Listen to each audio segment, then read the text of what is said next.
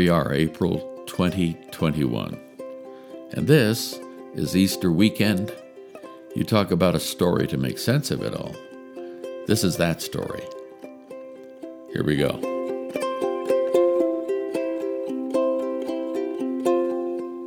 I'm going to make an adjustment and jump to the end of the book that Ruth and I wrote a couple years back called Known Finding Deep Friendships in a Shallow World. The last two chapters, short, to the point, have to do with the approach to East, what we call Easter weekend, Good Friday and Resurrection Day. So here we go, chapter 21 A Dream Over Dinner. And he said to them, I've earnestly desired to eat this Passover with you before I suffer. Jesus of Nazareth, Luke 22:15. On the eve of the most pivotal weekend in human history, Jesus wants to have dinner with his friends. But why? There is no theme more central to the kingdom story, or your story for that matter, than the idea of who gets invited to the table. Unlike 21st century Western culture, where food is grabbed on the way to something else, Eastern culture just lands on the experience around the table. The word most often used is hospitality. It is friendship centered in food and conversation. In the broadest sense, hospitality is inviting someone into your space. It invites intimacy and fosters friendship. Food is foundation, part two. Eating in Eden begins the human saga, and a meal in the heavenly city culminates it. From Moses and the manna to Elijah fed by ravens, food is center stage. Every time you turn around, some food event becomes a teachable moment. From Joseph in Egypt to Jesus in Bethany, we find ourselves sitting at the table. But why? Eating is what humans do. From day one, we eat to live. Beyond geopolitical, racial, or religious boundaries, eating makes us one. We may eat different foods, but we all eat. Being invited to a home for dinner has a closeness that a four star restaurant cannot match. The place that gives us food for strength often gives us food for thought. And so it is on the night before the cross. It's quite a mealtime. Eat dinner, break up a squabble between your followers, wash their feet, call out an impostor, introduce the new covenant, drink to it, give a lengthy teaching on love and unity, be blunt about what's coming next, then close with a song. Go to a small prayer meeting outside the city in an olive grove, get arrested, go to jail, all in a night's work. The three years of walking with Jesus' chosen friends is winding down. He's eaten hundreds of meals on the road and in homes with them. This is different. He knows what's coming. They haven't a clue. Five days ago, crowds cheered, Hosanna, and called him a king. Tomorrow, they'll be calling for his head. What do you say when you know that before the sun sets tomorrow, you'll be pinioned to a Roman cross. As you suffocate by inches, your blood will seep out of you, taking with it the sins of every man and woman who will ever live on earth. What do you say when you know the clock is ticking? I'll tell you what Jesus said. He told them one more time what they were designed for and what makes life work. Scholars call the teaching his farewell discourse, words a person might say on a deathbed to those he loves. Though the evening featured a fight at the dinner table and high drama with Judas scurrying off to sell Jesus out, at the heart of the evening were his final thoughts. This is the ultimate, quote, if this were my last lecture, end quote, talk. He illustrated what he expected of them by washing their feet, and talking about grapevines. But the phrase that hung in the room redolent with the smell of lamb and bitter herbs was, Love one another. How? The way I loved you. The fulcrum on which his challenge rests for me is found in John's record. This is my commandment that you love one another as I have loved you. Greater love has no one than this, that someone lay down his life for his friends. You're my friends if you do what I command you. No longer do I call you servants, for the servant does not know what his master is doing, but I have called you friends. For all that I have heard from my Father I have made known to you. You did not choose me, but I chose you, and appointed you that you should go and bear fruit, and that your fruit should abide, so that whatever you ask the Father in my name, he may give it to you. These things I command you, so that you will love one another. How fascinating is that? He doesn't ask, suggest, or beg, he commands. How can you command people to love? I guess if you created them with the capacity and a will, you can. If you've shown them a thousand times in a thousand ways in all of human history, and more precisely over the last three years, what love looks like, you can. If you've told them your story and affirmed them and walked with them in covenant and dreamed out loud with them, you can. If you are God Almighty, the creator of heaven and earth, you can. If you are the lion of Judah about to be slaughtered as the Lamb of God, you can. We have said before in this book that the word love in Western culture is amorphous and used to describe many things with different intensities. Not so here. The word that Jesus used is agape, God's unconditional love. There are several words for love in Greek, another one of which is phileo, friend. That's where he gets specific. The highest expression of that agape is that someone laid down his life for his friends, phileo. It's like he's saying, pay attention, man. The laying down of your lives is what your future holds. But for whom does someone lay down his life? That's the question. He doesn't say lay down your life for a spouse or a child or a parent. Those are the relationships that we would most readily describe as our closest ones. But he says that the greatest love is to lay down your life for your friends. Perhaps friendship is the baseline for any good relationship. I actually think that friendship is an atmosphere within which any real relationship grows. But Jesus is precise in what he means by it. He says that friendship is about sacrifice, which is easy to talk about but tough to do. Just ask Simon Peter.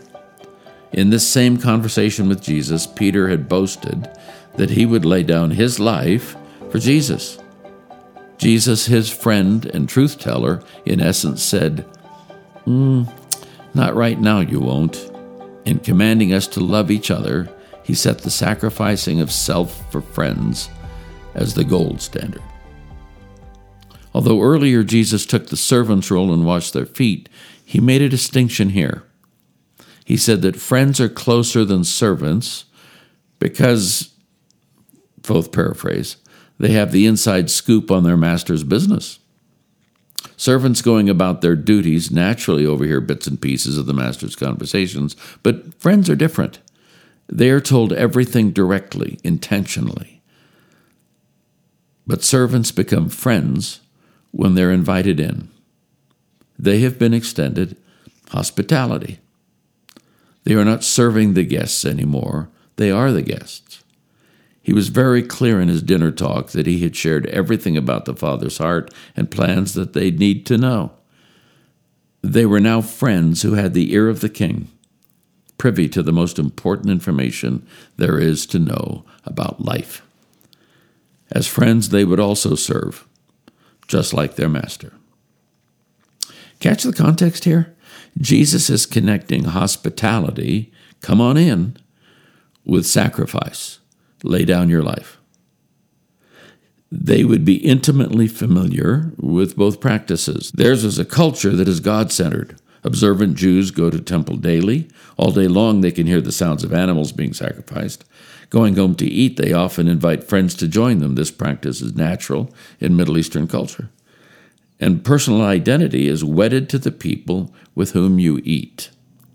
Jesus will die in a few hours, in no small part, for befriending the wrong people, eating at the wrong tables. He was vilified for being a friend of sinners. To follow Jesus is to give people your space and to give them your life all at one shot. Throughout the evening, at different moments, he emphasizes the importance of loving well. His point is clear By this will all men know that you follow me, that you love one another. Your distinguishing mark will not be that you love the world. It will not be that you love the great unwashed. It will not be that you love the down and outer or the up and outers. Your distinguishing mark is that you sacrifice for each other. When that happens, all those other folks will see real love.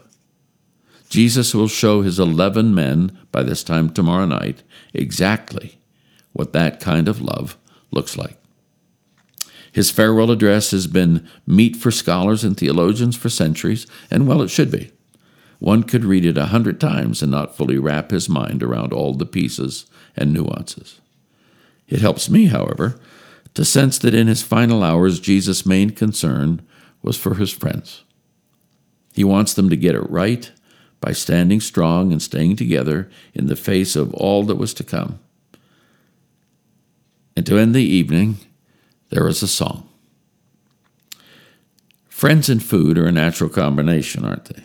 And now and again, at a birthday party or anniversary, or just because folks like to sing together, music breaks out. Music and a meal are universal.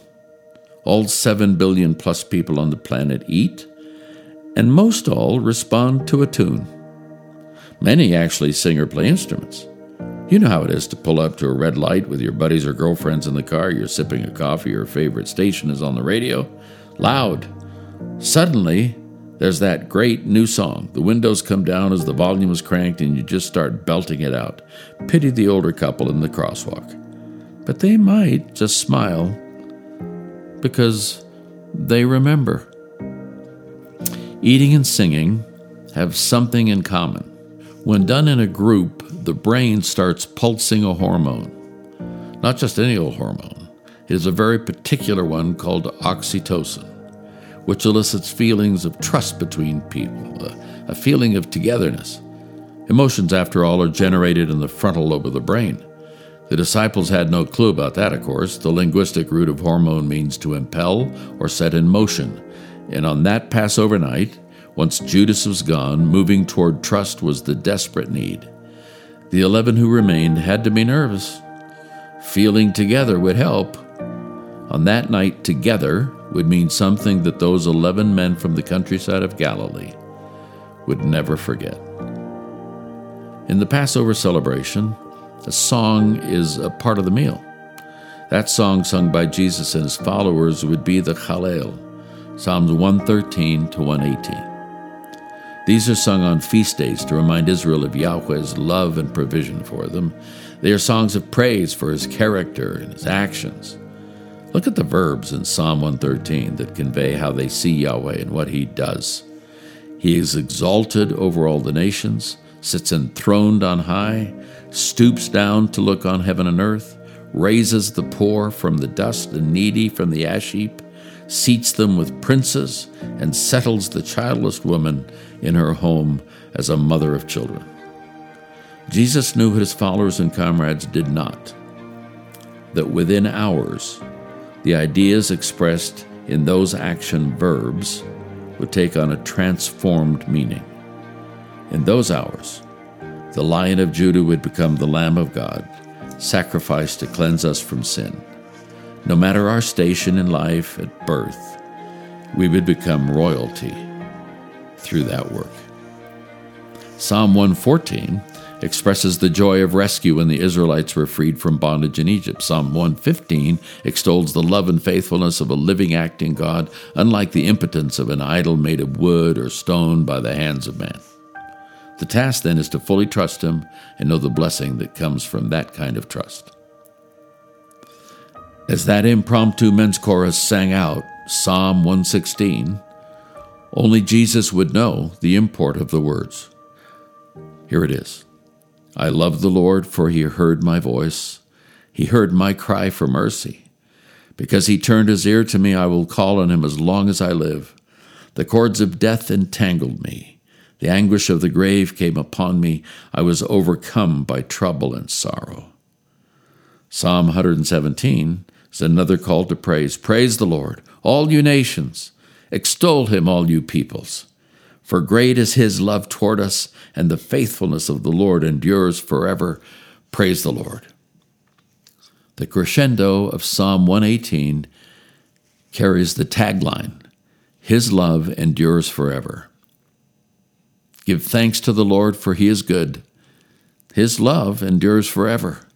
Let Israel say, His love endures forever. Let the house of Aaron say, His love endures forever. Let those who fear the Lord say, His love endures forever. Then a prophetic punch that would capture precisely what it means for someone to lay down his life for a friend.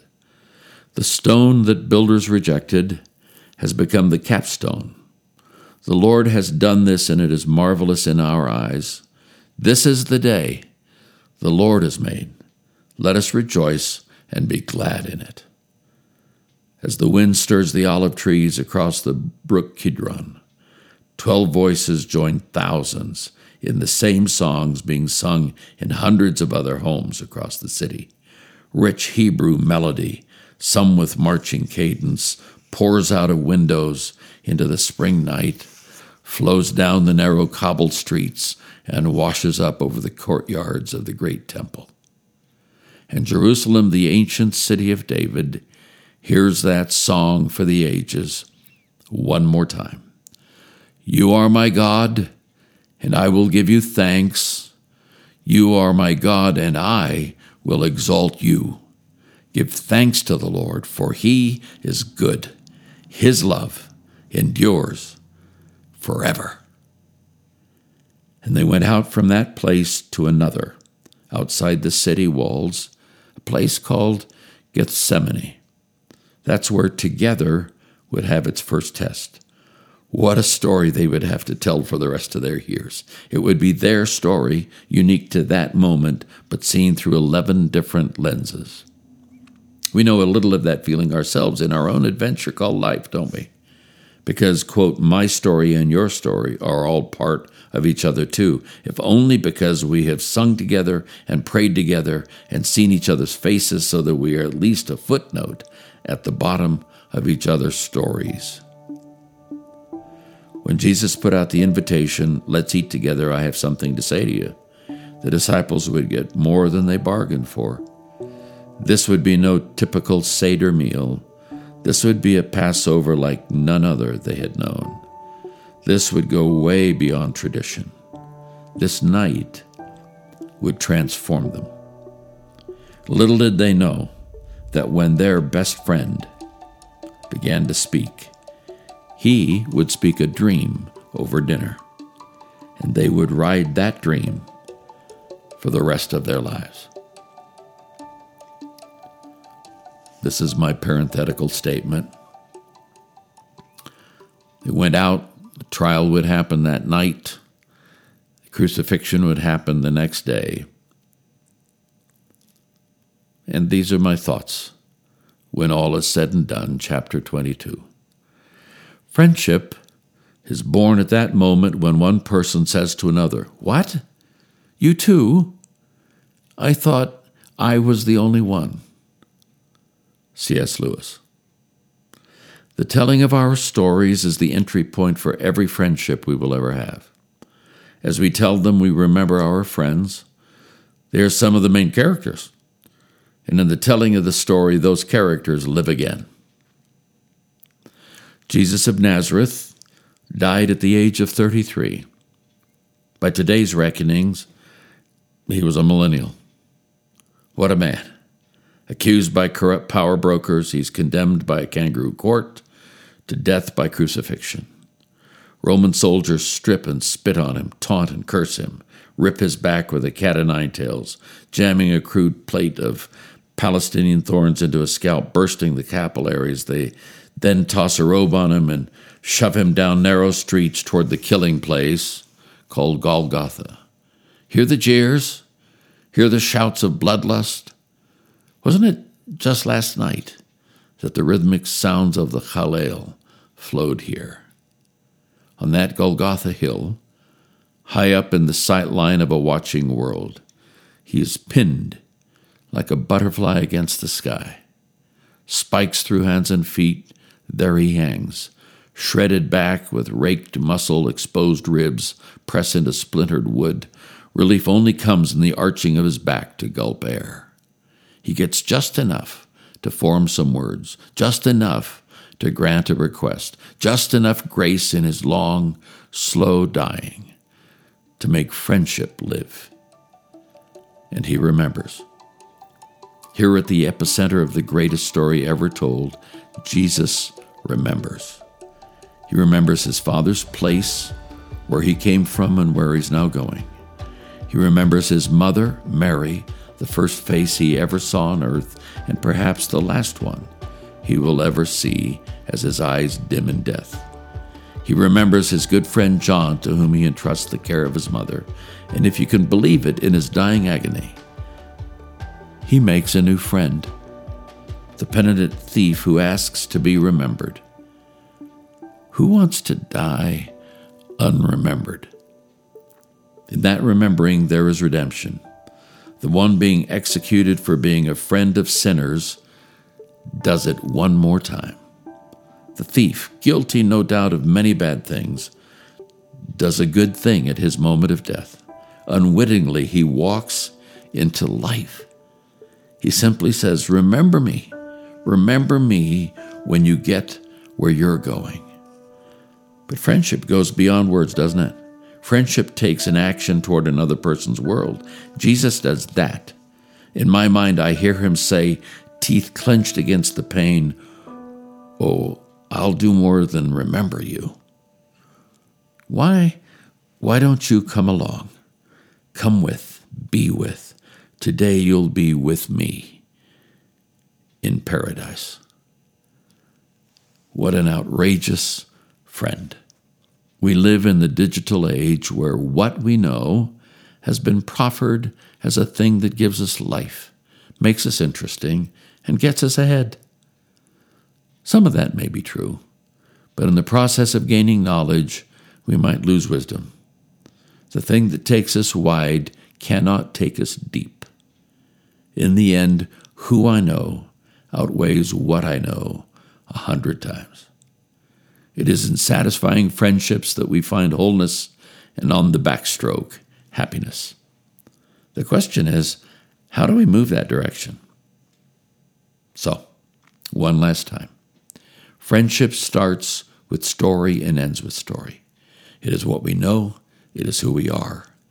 When we tell our stories in an authentic and vulnerable way, they become journals with Velcro markers to which others can connect.